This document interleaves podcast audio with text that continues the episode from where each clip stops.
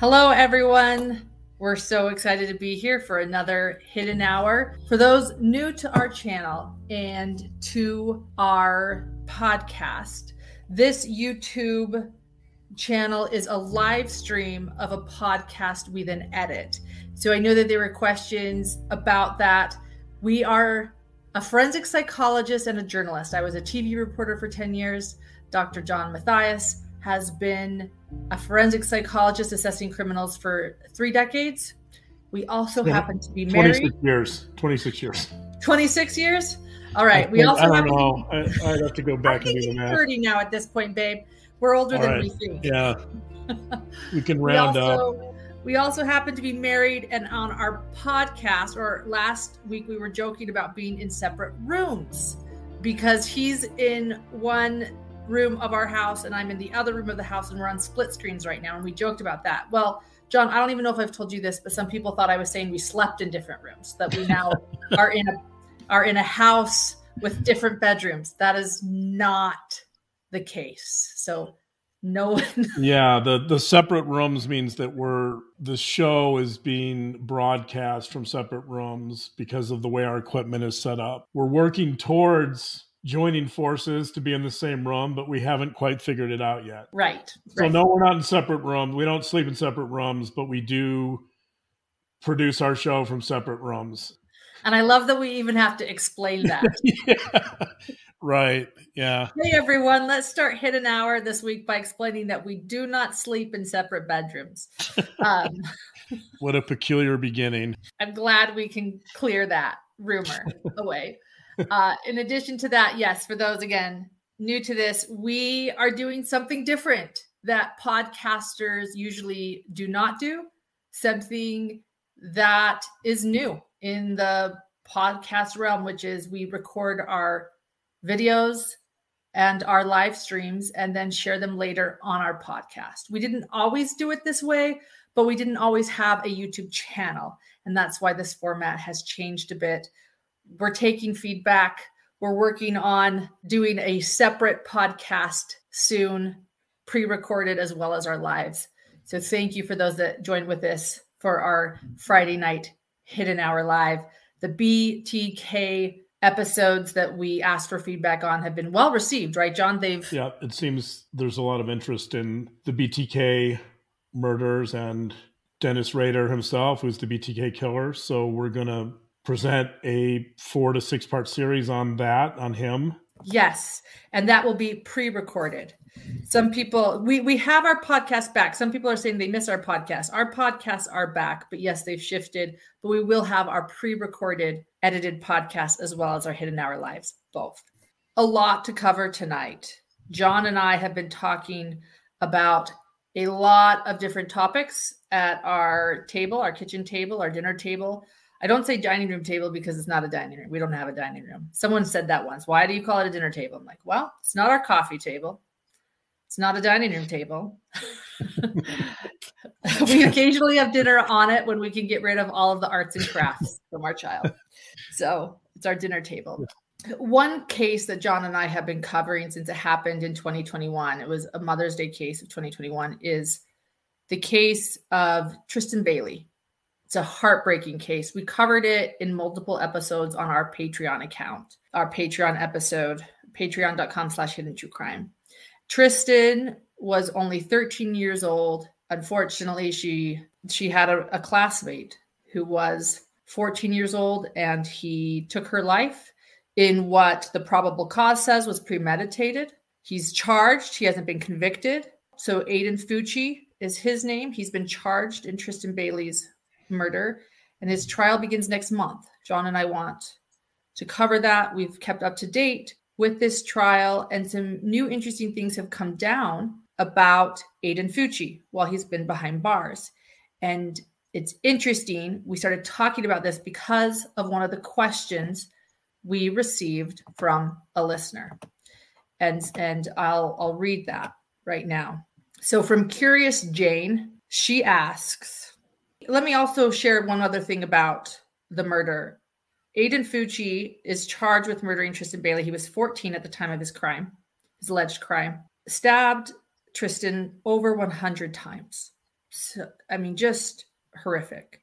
I don't know who's been following this. It's it's a horrific crime. For those on our Patreon, I'll I'll post it so everyone can revisit it. We covered this back in 2021. I've been so confused by Aiden, and I think many of us have. You know, how can a 14 year old do such an evil thing to a classmate that he just allegedly targeted? And so, from Curious Jane, we have this question: Can there be such thing as a child psychopath? And most people say no, but we've talked a lot about this, and I wanted to ask you here, John. With Aiden's trial coming up on February 6th, so that would be a little over a week, right? We thought mm-hmm. that we received this question. In fact, we received multiple questions about whether children can be psychopaths. So I, we thought that that Aiden would be a good way to dive into that topic. It's a complex topic. The research on childhood psychopathy shows that there are children and adolescents who do have features of psychopathy. They tend to have some traits.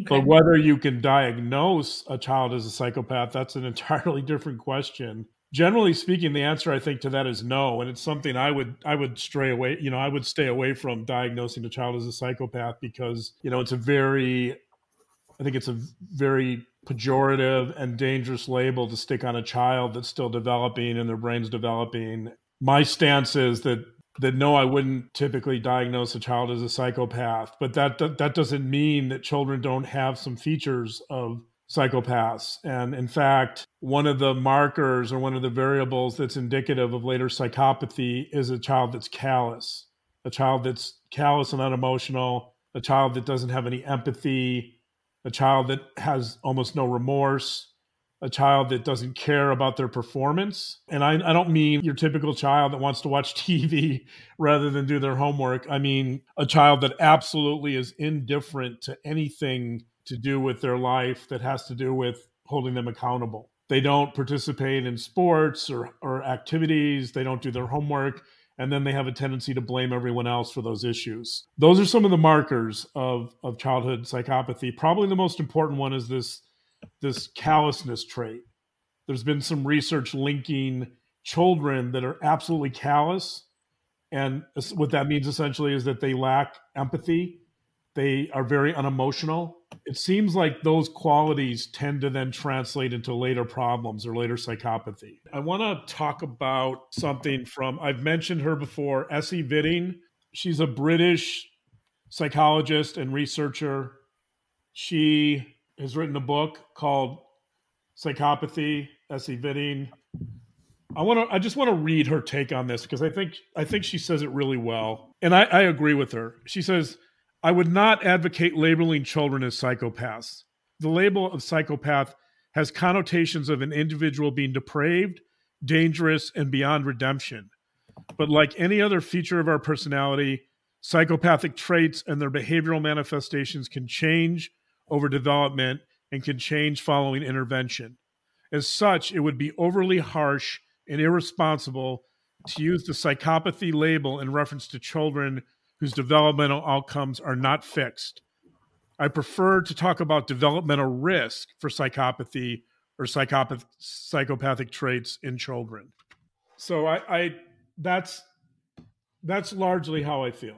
I, think it's it's I think you can have a child that's that's expressing some psychopathic features, but I I wouldn't I'd be disinclined to call a child a psychopath. I think that's that's harming the child and you know, for the most part we don't know. So so it's it's a really it's a tricky issue because yes, children especially overly callous children and again, even that can change. Even children can learn empathy at some point. But overly callous children have a greater risk of developing psychopathy later on.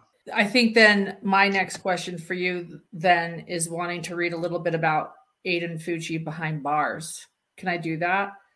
That that's the news that came out this week. I mean, speaking speaking of callous, so let me let me read that. Before before you do that, we, we should talk a little bit about some of his behaviors when he was arrested as well. Yeah. When he was picked up, he was in the back of the police car and he actually, I believe he did a selfie that he did. Where he was he was making the peace sign, and he said something to the effect of, "Has anyone seen Kristen?" I mean, right? Talk about talk about callous. It was a Snapchat video recorded after his arrest. Yeah. They also have that on camera on the police cam from when he was riding to you know to the detention center but he was he was over the top indifferent and remorseless and callous in the back of that police car and he know he knew very well that well I, sh- I should he hasn't been convicted so i should qualify that but he he seems to have known that that his actions were horrendous and over the top i have the video do you want me to show it right here okay this is Aiden Fucci on a Snapchat video after his arrest.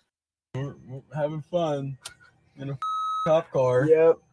Tristyn. What's up, guys? Yep. Tristyn, if and walk out the.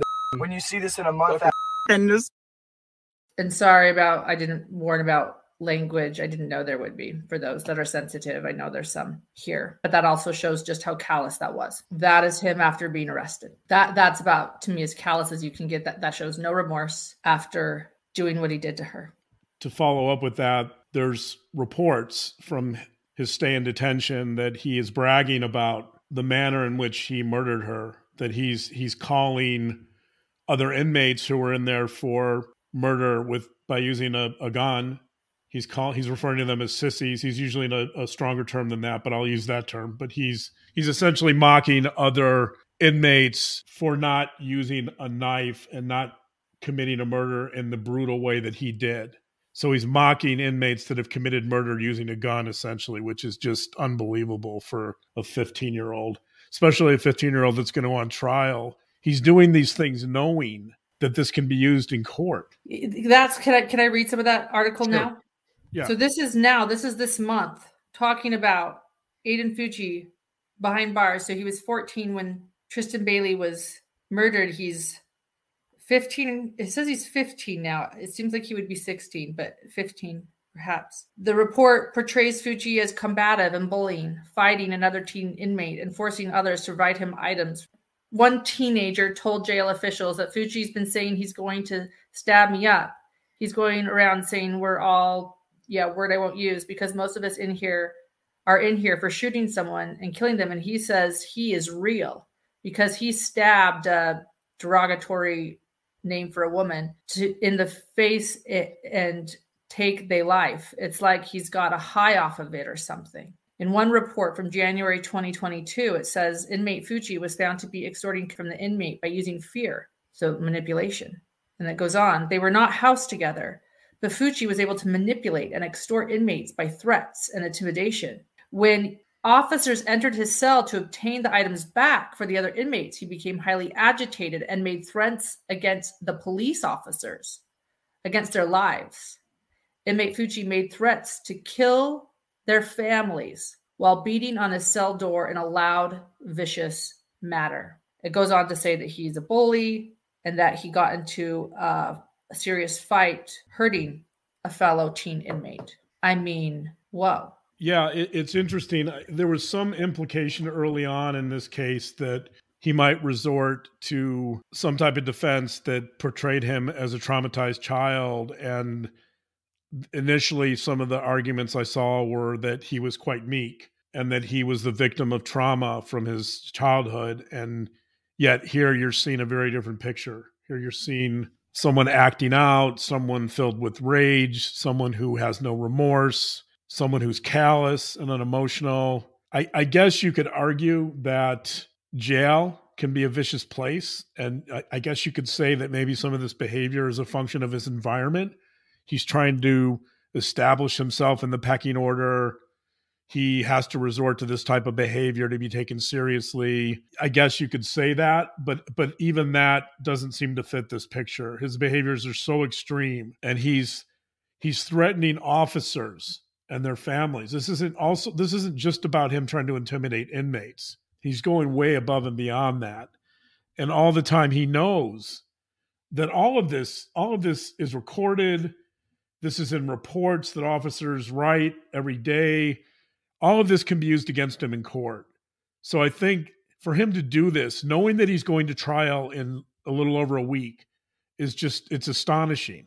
It shows that he's completely unaware of what he's doing or that he doesn't care. Someone is saying, is this not psychopathy? right. Well, that's right. That's where we started is the psychopathy. Again, I, you know, because of his age, I, I don't think anyone could diagnose him with psychopathy. In fact, technically speaking, by by my ethical standards, for example, you you there's no such thing as a diagnosis of, of psychopathy in the DSM five, the current version. Right. So thanks for sharing that. the so in fact you'd, you'd have to die because of his age you'd have to probably diagnose him with conduct disorder. You might get him with oppositional defiant disorder. So those are disorders that would apply to adolescents and kids. They would not apply adults. If you were to diagnose an adult with the dsm you would give them antisocial personality disorder which is different than psychopathy psychopathy is a much more severe diagnosis so think of psychopathy as a subset of antisocial personality disorder. It's it's it's, a much smaller group of people because it's more severe. Is he a psychopath? I I, I don't know. I you know again ask like, when he's eighteen. yeah, they're right. Ask when he's eighteen. Does does he look like conduct disorder? He certainly looks like it. But again, I, is he a psychopath? I don't know. Time will tell when I think about this issue, I sometimes think about. So I don't know if our viewers have seen the the movie. We need to talk about Kevin, but it's a really fascinating examination of childhood psychopathy, and it's based on it's fiction, but it's based on a child who ends up killing a number of students in his in his high school and the question that it raises there's also a book by the way of the same name the question it raises is there, there's some implication in the movie and in the book that Kevin was born a psychopath and there was nothing his upbringing could do to change that. And so there's a certain inevitability to it because his family comes across as being relatively healthy and normal. However, I think there's there's a troubling element to the story and to the movie, which is that his mother tends to be a little distant. There's there's moments in this story when Kevin is reaching out for emotional support and help, and his mother really doesn't know how to deal with that. So his mother is she tries to connect to him, but you can see it's a real struggle. So I think the the book also raises the question about if a child doesn't have their needs, emotional needs met at some level, and let's say that they have some propensity towards psychopathy, do they then become a psychopath? And I, I think this movie in particular really it, it, it it brings those issues to the forefront because it's more subtle about how it deals with them. So there was a British psychoanalyst by the name of D.W. Winnicott who talked about the, the idea of good enough parenting. And what he meant essentially was that as parents, we don't need to be perfect. We don't need to be totally in tune with our children and responsive to all their needs, but we do need to be reasonably attuned to their needs. We need to be sensitive to their needs. And so there's a there's a delicate balance there. We're not going to be perfect. We just need to be good enough. And I, I, think again getting back to this movie we need to talk we need to talk about kevin. I think it raises that question too. Is the character who plays kevin's mother it's played by i think it's played by tilda swinton is she a good enough mother? Is she responsive enough? Let's say let's say hypothetically kevin is has some propensity towards the things i talked about towards callousness. He's he's not very emotional. He doesn't have a lot of remorse. Is is is somebody like that who grows up grows up in an environment where the mother or the father are not particularly in tune with the child are they at greater risk of becoming a psychopath? I think the answer is probably yes. The thing that's interesting about the movie though is that this is not an abusive family. This is a normal middle class family that provides for their child they have a nice home. They they do everything right. On the surface they look fine. But then when you when you look at the interactions between kevin and particular his mother you know that something's a little off. She's not she's not that responsive to his needs. She's a little cold. She's a little distant. So I, it's a tough question for as far as getting back to aiden fucci we know that his father was a registered sex offender his father arrested for child abuse he was convicted of child abuse in 2004. He had sex, apparently. I haven't seen the police reports. I guess if we were going to dig really deep into this case, we'd probably have to get those reports. But He was convicted of a sex offense with a 15 year old in 2004. He received two years probation. In 2016, he was convicted of battery. He got into a fight at a gas station. At the time, his son was with him. He was placed on probation for that. He, when he was under the child abuse conviction in 2004, he violated probation by the way probation violations are a big deal so when you're on probation and if if i'm assessing a case or a situation one of the highest risk factors for recidivism or reoffense is a probation violation and the reason is because when you're being supervised in the community by probation you're well aware of that right you you you, you know that there's going to be severe penalties if you break your if you violate probation so to do that is very antisocial. to do to do that is is a really bad it's a really significant red flag for future criminality because essentially you're under the wing of the law and you're flouting you're you're you're essentially telling your probation officer I don't care. I don't care about the law. I'm going to break this I'm going to break the law anyway. And in, in the case of his father Jason Fucci he actually went back and served his full sentence. So what happens when when somebody's on probation, a lot of times they're they're put on probation with the understanding that if they violate probation, they will go back and, and serve their full sentence. And that's what happened with Jason Fucci. Donna Lenner writes, in my opinion, Fucci illustrates the effects of both nature and nurture. He may have been born with tendencies, but he's also been drastically affected by his environment. I think that's really important to mention because Sticker Shock wrote, My parents failed me. I am 50. I never had my needs met. I haven't killed anyone. People choose to murder. Yes. I first of all, let me just say to Sticker Shock that uh, I'm sorry that happened. I, I feel for you, and it's it's to me it's it's one of the biggest tragedies in life when our parents fail us. You know, nobody guarantees we we can't we have no say over who our parents are. So we, it's just it's a lottery, right? And it's it's such a tragedy when our parents just don't meet our need. You know, again, getting back to this idea of good enough parenting you know it, it, it doesn't it's not a herculean effort to become a good enough parent. It just takes some effort. And so i, I feel sorry for him because or her i don't know sticker shock who you are but but it, it's just it's horrible when parents just don't even they have children and they don't even bother to pay attention and I agree with the I agree with the assessment of Aiden Fucci that you know my my take is that psychopaths are both born and made as well. That we might there might be some genetic propensity towards psychopathy, but the environment is what's going to either express or inhibit those tendencies. So the environment the environment is what creates the psychopath. This also goes along with the book we're reading this month in Dr. John's book club, Dr. Bay's book club it's making a psychopath and i've been reading it and it's essentially about this so for those interested in this subject and what we're discussing i really recommend this book john got it for me for christmas thank you so that i can participate and be a member yeah, of his book club and it's been a it's been a really interesting book to read I, I really do recommend it and i'm not just saying that because it's your first book i keep thinking about what i've been reading in there it does go along with this Yes, right. It's completely relevant. I think discussions about psychopaths are among the most common questions we get. And the reason is because psychopaths, although roughly one, one and a half percent of the population are psychopaths, and most of those are male, by the way, they do such damage to our societies and our communities. They're they're so destructive. We all want to know how can we see these people? How can we how can we adapt to them? What can we do with them?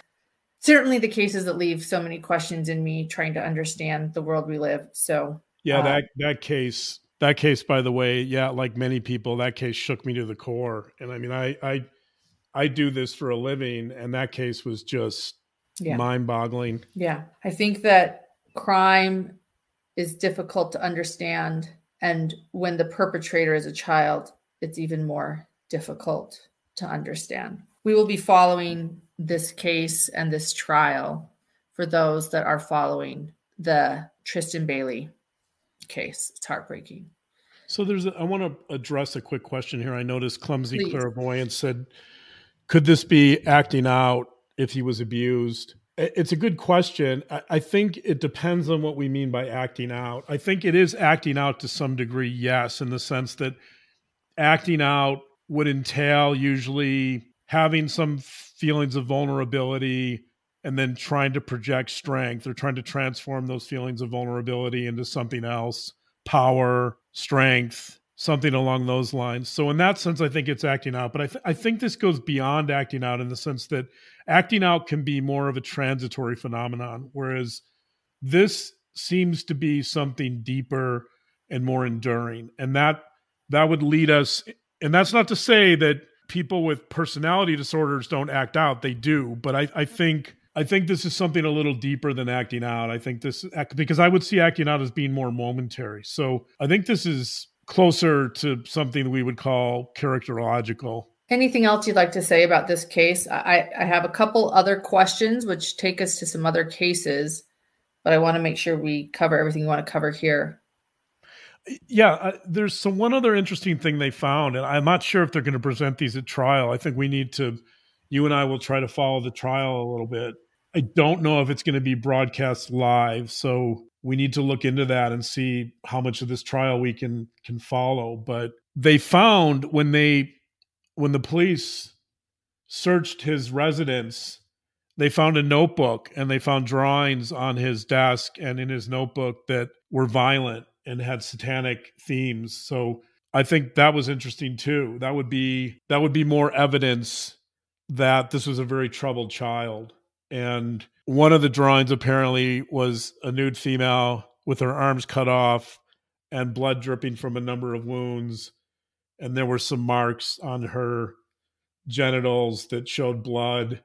Uh, and so he's doing he's he's creating these drawings when he's 14 years old you know, it's one thing for a 14 year old to kind of experiment with some dark drawings. It's another thing for a child to draw something like that. Those types of drawings are, are unusual. And so I think that gives us a little picture into his his mind, his psyche. I think it shows this is a child who was having a lot of violent thoughts. We've talked about Bryan Kohberger and maybe some of his obsessive violent fantasies and violent thoughts. I think you have a lesser version of that here with with Aiden Fucci. I, I, I don't know that his violent fantasies were persistent or constant, but I, I do know based on the the notebook and the drawings that they bothered him enough or they were they were haunting him enough that he had to put them on paper. So I, I think that's significant in the sense that especially if the prosecution is trying to use those, they're they're going to portray someone who's extremely violent and I'm sure they would love to use those those drawings to show that this is someone. This is not a normal kid. This is not a normal kid that was struggling with some dark thoughts. This is a kid that was struggling with really, really violent thoughts that he then translated into to action. Lamisa asks a question that's been asked by many. So to set the stage with this question, at his, I believe it was his preliminary hearing, or it was it was a his arraignment, one or the other. Shortly after Aiden Fucci was arrested and charged, he appeared in court and right. he was looking around and talking about demons and acting very odd.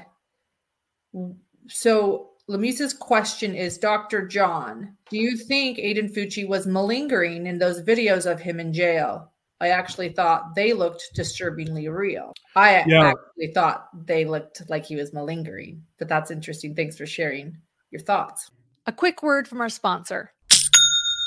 While Shopify's already taken the cash register online, helping millions sell billions around the world, did you know Shopify can do the same thing for your very own retail store? With Shopify, you unite both in person and online sales, tracking every sale in one place. Hidden True Crime uses Shopify's tools to help us build marketing campaigns for all of our social media platforms, and their plug in tools are as unique as our business, allowing us multiple ways to accept payments and promote our store. Plus, Shopify's help is always there to support our success every step of the way. Do retail right with Shopify. Sign up for a $1 per month trial period at shopify.com slash hidden true crime, all lowercase. Go to shopify.com slash hidden true crime for a $1 per month trial period to take your retail business to the next level today. Shopify.com slash hidden true crime. It's yeah, it's a really interesting question. My short answer to that question is I don't know because I don't have enough information. You'd have to observe him consistently in jail, in court appearances, and you'd have to see whether he's showing similar behaviors, whether he's seeing these demons, whatever that means. I don't know if they're hallucinations. I don't know if they're voices. It's not clear what he's doing there, but you'd have to track that behavior over time to get, you know, you'd, you'd want to get a baseline and see if that's unusual behavior or whether it's normal behavior and whether it's consistent. From what I can tell, to engage in the type of behaviors he's he's showing in jail and to to engage in these these threats and this intimidation. In some ways that's strategic. So it seems to me that it seems to me that yes. if he was let's just say hypothetically he's showing some symptoms of psychosis or psychoses. And my guess is that the behavior so the the intimidating behavior and this other behavior he's now showing us wouldn't necessarily be consistent with that type of behavior. In other words, he's showing that he's a little bit higher functioning than someone who's consumed by demons and voices and hallucinations. Now, it's true that there's different levels of functioning with schizophrenia, and schizophrenia doesn't always mean that someone's like a raving lunatic. There, can, there are schizophrenics that are quite capable of planning murder, for example. The issue is can they do it consistently? And it seems to me that the demons and whatever it is that he showed us that one day, it seems to me that he's not consistently showing us that and that he's he's more strategic and higher functioning than someone who might consistently be experiencing hallucinations and seeing demons. Jean Marie asks, do these thoughts naturally come to their minds or do they learn this behavior, this thinking somewhere? I usually it's it's going to be a function of childhood experiences. So I think for the most part, those types of the violent thoughts are probably learned. There might be, there could be some slight genetic component, but for the most part, I think thoughts would be learned. I would see those violent thoughts as being a function of his environment, just like with with Kohberger, who was bullied throughout his childhood. My guess is that he developed violent thoughts as a response to feeling helpless and seeking type of, some type of revenge towards his abusers. I don't think these thoughts just arise out of nowhere. I think that they're they're learned and they come from our childhood experiences. After a lot of requests for YouTube memberships, we created those. And today, for those uh, asking about different tiers, we now officially have different tiers. So you can go check that out. Thank you to those who have joined and are our hidden gems. John, if you're, is this a good time to move forward with the next question? Yeah, I think so. Sure. Okay. We're talking about psychopaths. And so this is actually a question we've received from many of you. So I'm going to read the question from Patty J. But uh, okay. to all of you that have asked this question, consider it your question asked too. We're going to jump back uh, into Bryan Kohberger really quickly. That's what we've been talking. We've been talking about him a lot the past few weeks, few months, um, and the tragedy in Moscow, Idaho. Is Bryan Kohberger a psychopath? I and I do have a video to share here too. So just let me know when you want me to share that, or or if I can, because you mentioned this video earlier today, and I put it together to share. Yes. The, so to answer this question, I know so many people have asked this question: Is is Bryan Kohberger a, a psychopath? I can't reasonably answer that because I don't have enough information, and I would have to sit with him in jail to do a full psychological evaluation before I could begin to answer it. But however, I did attend a I did attend a seminar today for most of the day by Peter Langman, who I've talked about a lot. Peter Langman is probably the foremost researcher on mass murder and school shooters and it was it was quite fascinating. So when I was when I was listening to Dr. Langman speak, I was thinking about Kohberger to some degree and Kohberger, by the way, would would we talked about this early on before we even knew who the suspect was, but I was saying early on that he did seem to fit the definition of a mass murderer rather than like a serial killer. Although, I, you know, it's possible he could be a serial killer. He could have other crime scenes or victims we don't know about. Langman, I, in terms of mass murderers and sh- school shooters, Langman identifies three categories. One is what he calls psychopathic murderers. The other is what he calls psychotic murderers, and the final group is what he calls traumatized murderers. And as he pointed out, there's not they're not mutually exclusive. There can be a lot of overlap between the different categories. You can have a psychopath with some features of psychosis. You can have a psychopath with some trauma in their background. So so sometimes it's a little hard to figure out what's what, but by and large his argument is that mass murderers tend to fit one category better than the others. And in terms of Kohberger, and again, I'm not diagnosing him here, but in terms of Langman's categories, he definitely tends to kind of fit into the psychopathic category. And you might say, well, why is that? And so yeah. Hmm. the so there's there would be several reasons for that. So that this this quality I talked about earlier in children about being callous and unemotional, we know from his Tapatalk account that he talks about lacking emotion and he talks about a lack of remorse, right? So he's he's telling us at the age of 15, 16 that he's kind of fitting some of this stuff that he's again if there are some psychopathic traits in childhood he's giving he's giving us a picture of those through his own description. In fact, he's he's in some ways he's diagnosing himself, which is really peculiar, but he's doing that. And so I think you see some of those qualities. Uh, another quality of the psychopathic mass murderer is sadism. That there there tends to be some sadistic qualities to harming other people, and I think given the nature of those crimes we talked about this we've already talked about this a little bit but the, the crimes were overkill in the sense that he went way above and beyond what he had to do to harm the victims if his goal was to kill them he did that way beyond what would normally take to harm to kill an individual that might suggest that he was potentially deriving pleasure from it or that he was somehow being sadistic in his behaviors and actions. So I, I, think that's another big quality with psychopathic mass murderers. Another element of that category, the psychopathic murderer category, is is narcissism and grandiosity. We know that Kohberger was always trying to be the smartest one in his class. He was trying to be the smartest one in the room. He was trying to impress his professors with how smart he was. He he had this thing about being the smartest person wherever he was. And not only that, he he wanted to prove it. He wanted to show you that he was. There's some element of grandiosity there. I'm going to call it grandiosity because again, I don't know him well enough to I don't want to confuse that with the diagnosis of narcissistic personality disorder. Would he fit that category of narcissistic personality disorder? I don't know. I mean, there's there's a lot of overlap there but there's definitely some grandiosity. And and this comes into play too with this i think there was this belief that he could commit the perfect murder. There was this belief that that he was he could transcend normal social moral constraints.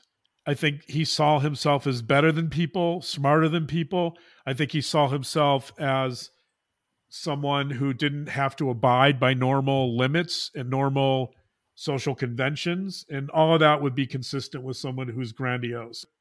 I made the analogy with Raskolnikov from Crime and Punishment because I, the, because Dostoevsky, who wrote that novel, is very interested in trying to create a character who can get away with murder, who can commit the perfect murder, and have no repercussions from his behavior. And I think you have something very similar here, oddly. I mean, that book was written in 1866, but I think Kohberger in the same way that for Dostoevsky, this was an intellectual exercise to see how his character would respond to committing a murder and whether he would feel guilt or remorse, whether he could go on with his life in a normal way. I think in a peculiar way, Kohberger has the same perception. He's studying murders. There's almost like this clinical detachment. And we know that he he we know that he developed the survey. He wanted to interview murderers and he was asking questions to them. And one of his questions, his last question was, after you've committed the crime, what are your thoughts and feelings? So I think Kohberger is he's not only asking those questions, he's believing that he can he can enact a crime so that he can see himself as the subject of his own study. He's his own case study. And when you think about it, a lot of that, we've talked about this before, a lot of that has to do with, I think, him trying to, that there's a part of him that feels probably somewhat weak and helpless and vulnerable. And he's trying to triumph over those parts of himself. If he's going to commit a, a murder, if he's going to commit the perfect murder, he wants to show us how strong he is. He wants to overcome all those feelings of weakness and vulnerability. He wants to show us that, in fact, like Raskolnikov in Dostoevsky's novel, he wants to show us that he is this person who can move beyond social constraints, move beyond morality, and commit a crime without any negative repercussions. And in fact, this is a little bit off topic, but the philosopher Nietzsche, who was writing around the time he's old, he's a little bit younger than Dostoevsky. Dostoevsky precedes Nietzsche, but Nietzsche actually took some of those ideas, like this idea that Raskolnikov represents the ideal or what he would call the super a superhuman being or a human being that can stand above the law, stand above moral constraints. Nietzsche developed that idea into what he called the Ubermensch. So the Nietzsche's ideal human being was this notion of the Ubermensch that could stand outside of all moral constraints, that could live without limits, and that person would reinvent humanity. And so actually I think Nietzsche Nietzsche borrows from Dostoevsky in the sense that he's taking this character of Raskolnikov and he's trying to create this Ubermensch, or sometimes called the Superman, that is in many ways similar to many criminals, Kohberger maybe being one of them, but there's there's many psychopaths see themselves that way. They see themselves as existing beyond all limits, beyond all moral constraints. I think you kind of see that with Kohberger here. I'm going to commit the perfect crime. This isn't going to bug me. All you losers that, you know, follow the law and follow moral constraints, you people don't deserve me. That type of thing. I think I've tried to answer that question about whether Kohberger's a psychopath. I, you know, again, my short answer is I wouldn't diagnose him as such, but there there seems to be a fair amount of evidence that would place him in Lang, Langman's category of a mass murderer with that type of presentation. Next question, which leads us to some things going on in the world today, this month. Some heartbreaking mass shooting that's happening. In fact, well, I want to share one thing. Our our little guy is in pre-K and he came home and let us know that they had a drill. And what did he call the drill, John? It was not a fire drill. I think didn't he call it a shooter drill or something? It wasn't a, shooter drill, but it was lockdown drill. He had a lockdown drill, something John and I never experienced as children, and we asked him what that was, and he explained that it's like a fire drill, but you stay inside, you turn off all of the lights, and you go under your mat in case someone's trying to get into your classroom. And while I am very grateful for lockdown drills and understand why they need to happen, it was definitely like a heavy moment for us to finally have a kid who, you know, is being prepared for that. And, and, you know, he already has so much fear to, to think that that's um, added to it. And this leads us to the next question because this January in the United States, there were a lot of mass shootings. Not all of them were at schools. So, nor were they your average. I think we're used to the teenage school shooter. Uh, a lot of these shooters were older. So, I'm going to read you this question from a listener, and I'd like to talk about it. Shelly X222 writes, watching your show on replay. This was last week's show. Uh, regarding aging out, she put in quotes, of following up on violent impulses. Uh, I think it, that it is a cautionary idea. Consider, for example, Stephen Paddock, the 64 year old who killed 60 people in the Las Vegas shootings. I don't think he had any prior offenses. And then right after that, is when the news broke about Monterey Park, California. And she wrote, and now Monterey Park, clearly an older person is the perpetrator. The rule of thumb seems to be shifting. I'd love to hear Dr. John's take on this phenomenon.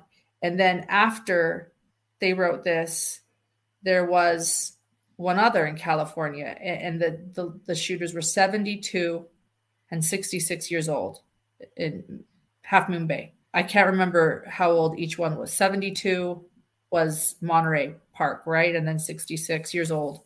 Mm-hmm. So I wanted to talk to you about that. Yeah, the the my first thought about that would be and I'm going to reiterate something I've said and Peter Langman said it today too, which is that there's no one universal profile of a mass murderer most mass murderers, most school shooters in particular, tend to be younger.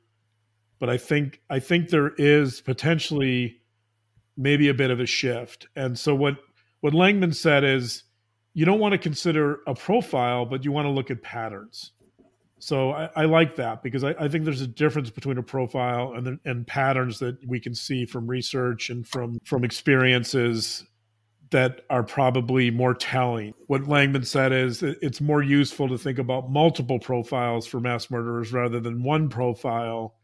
And it's usually better to think of mass murders in terms of patterns that they tend to exhibit rather than a particular profile. So I, I thought that was excellent. But but there there does seem to be possibly an emerging pattern of mass murderers that are a bit older. I don't think we have enough data to really suggest that, but you mentioned Stephen Paddock. He's the infamous owner of the largest mass murder in U.S. history. It was, it, I, I, guess, it, you know, if you're not counting terrorist attacks like Timothy McVeigh or nine, you know, the 9/11 tragedy, in terms of a single event with victims that were targeted and a gun was used Paddock would be the most severe mass murderer in U.S. history. I I think that some of the same dynamics are at play with the older mass murderers as with the younger ones. So Langman's basic thesis was that violence is a it's a transformative act in the sense that the term he used I don't I don't particularly care for this, but he would talk about that many of the younger school shooters their goal is to go from zeros to heroes. In other words, they feel like losers. They feel like they've accomplished nothing. And they feel like by committing mass murder, they'll become famous and they'll become heroic. And that's sort of how they see the world. With older mass murderers, you might have a version of that, but, but I think it's more about what I would call unrealized potential. So I actually I came across a book called Of Human Kindness which Shakespeare teaches us about empathy. It's by Paula Marantz Cohen. She has a chapter in there about Richard III. I don't. It's for for those of you who know who Richard III is. He's he's one of the great villains in Shakespeare. He essentially goes on a murderous rampage to eliminate anyone who can stand in the way of the throne and then he can once he gains the throne he continues to murder so in many ways richard iii i think is is probably the first great mass murderer in literature. I thought that was a really interesting example because Richard III is certainly not an adolescent or a young man. He's considered to be more of a middle aged person, and he would fit that profile of an older mass murderer. And what's interesting about Cohen's argument about Richard III is that she she essentially says that it was his lack of empathy, his ambition to take the crown, but mostly the fact that he was a middle-aged person that hadn't achieved his goals in life, that he had all this unrealized potential, and it was easier for him to murder and to act violently to achieve his goals than it would have been to achieve those goals through normal channels. I think it's a fascinating argument because I think there's something there with older mass murderers. I think there's there's something there about unrealized potential. That I think mass murderers that are older, I think they're they have grievances about how they've been wronged over the course of their lives. I think they probably feel like, in some ways, maybe they've been failures. Maybe they haven't achieved their goals and expectations. I think also they realize that the clock is ticking. You know, they're dealing with their own mortality. That in it itself creates a lot of anxiety.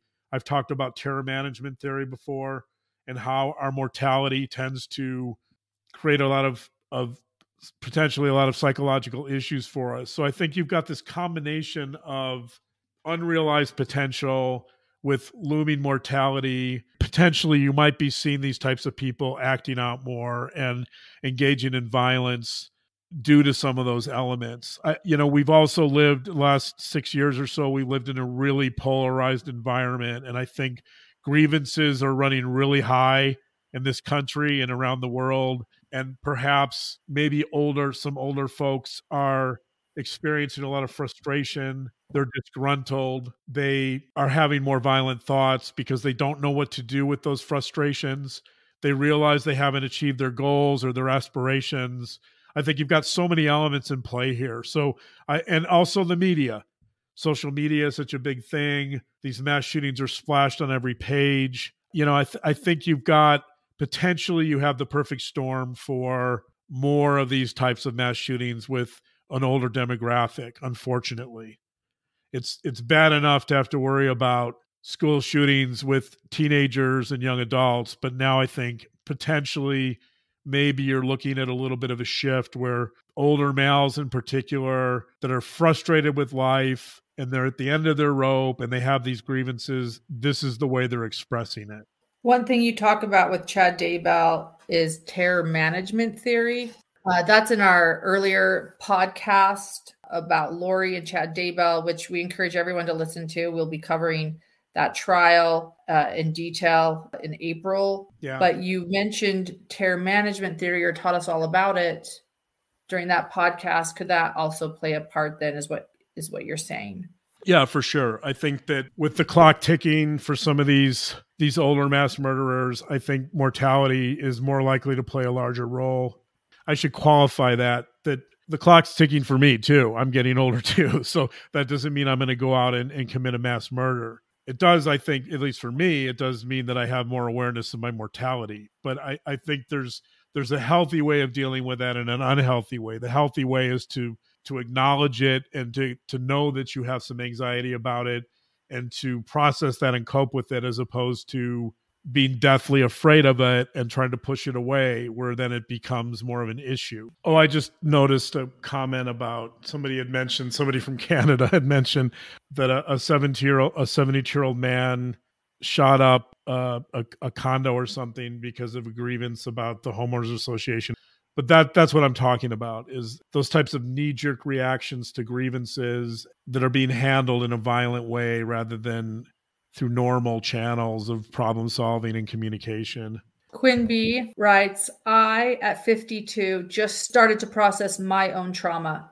I want to thank both of you. You are so knowledgeable and relatable.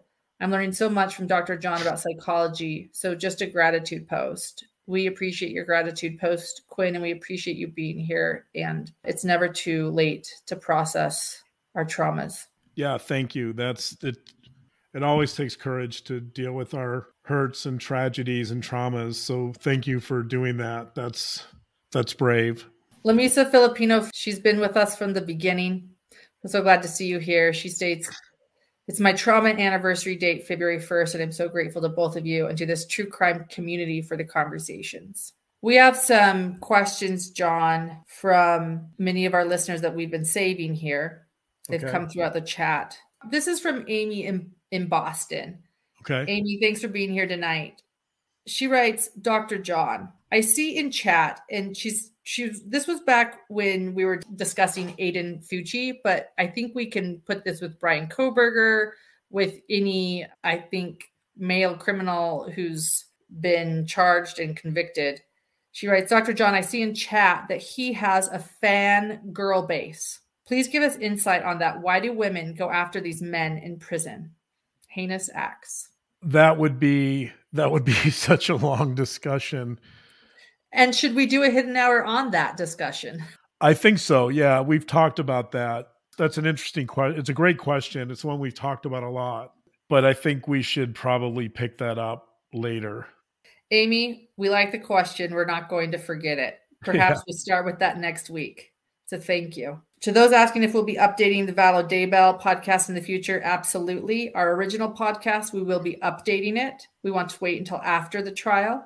And then, as far as covering the trial, we plan to cover that in detail. Uh, we want to see that case beginning to end. We care greatly. We've learned to just care a lot about many of the victims in that case, and we want to see it through to justice. Level headed asks something about Bryan Kohberger. Do you think Bryan's upbringing has a huge effect on what he did? Do you think the constant research by family on others' murders and other things in his life caused him to be triggered and the reason for it? I hope not, by the way, because our son is certainly being raised in an environment where we have a family business in true crime. So I, I would struggle to answer that question because I think we're still learning about his family and family culture and we're getting some help from some of our community. I'm going to give a shout out here to Julie Holden, who is helping to put together some documentation from Bryan Kohberger's mother and sister and giving us a bit of a glimpse into the family. But we, I think we just, I don't know enough about the family and the family culture to really comment at this time. And I'm going to get back to Langman again, I, since I just took his webinar today, uh, that one of Langman's categories is traumatized mass murderers. And the examples he gave of people that fit that category came from families that were extremely dysfunctional, extremely chaotic. There was usually substance abuse in those families, domestic violence. They were broken families oftentimes. There was abuse, emotional, physical, or sexual abuse. And so, in, in that sense, Kohberger doesn't seem to fit. I think there was trauma in his childhood, but I'm not quite sure what it was. We know the bullying played a huge role, but on that issue, bullying can be, if it's severe, bullying might be enough of a trauma to push somebody towards murder. But a lot of kids are bullied and never murder, obviously. So there's, I think there's, there has to be other underlying elements with Kohberger that we've, you know, mental health issues.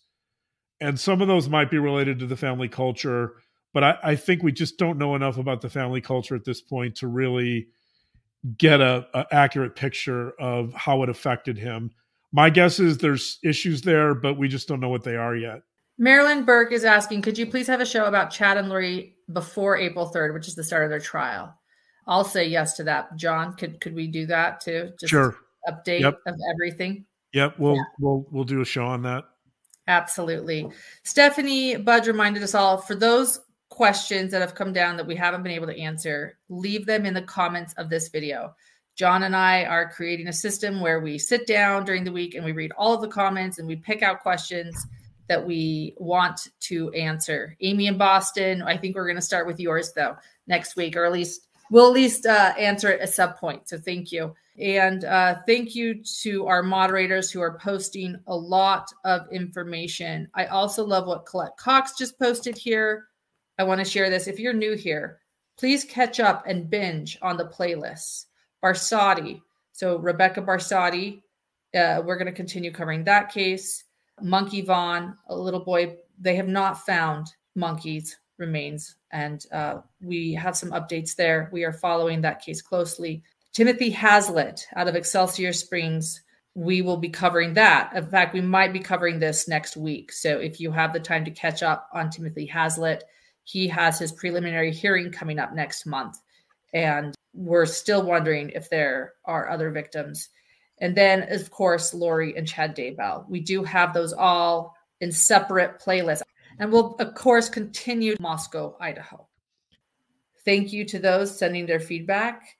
John and I are still, what would you say, developing a system where the two of us can do everything we need to do, where we can produce for our podcast where we can produce for YouTube, where we can produce for our Patreon and YouTube members. And thank you, everyone, for your patience as we've brought our podcast back and are learning how to. Would you say manage our time, John?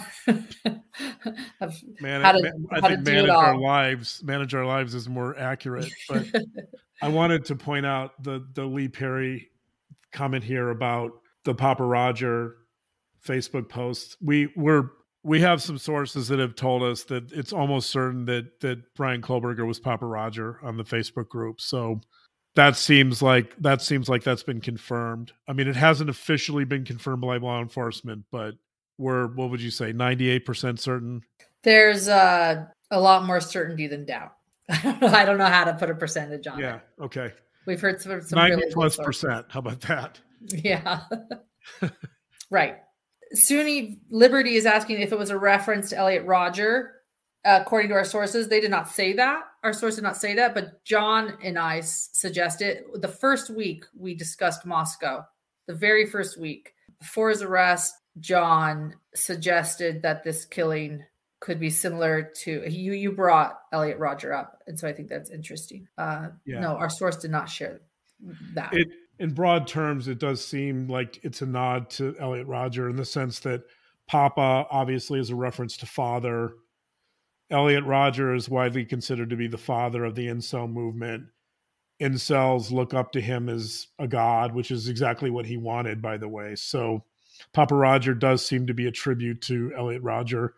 Rodger, there'd be no other reason that I would think of that he would use Rodger as the last name. Papa seems to be a reference to a father. So the father of incels, Papa Rodger. Thank you so much, everyone, for being here. Leave your questions and comments. Leave your good reviews too. If everyone could leave uh, your positive reviews on Apple Podcasts, that would mean a lot to us. It helps us move up the Apple Podcast ranking, and I know that we could use that.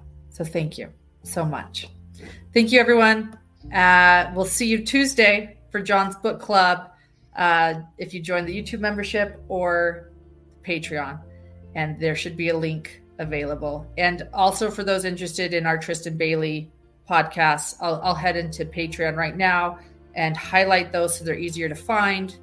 And then I will do, I will put together our origin story soon too. Thank you, Hidden Gems. We appreciate you guys. We're so grateful that we can do this. Thanks for joining us. Thanks. Have a great night, everyone. Good night. Good night.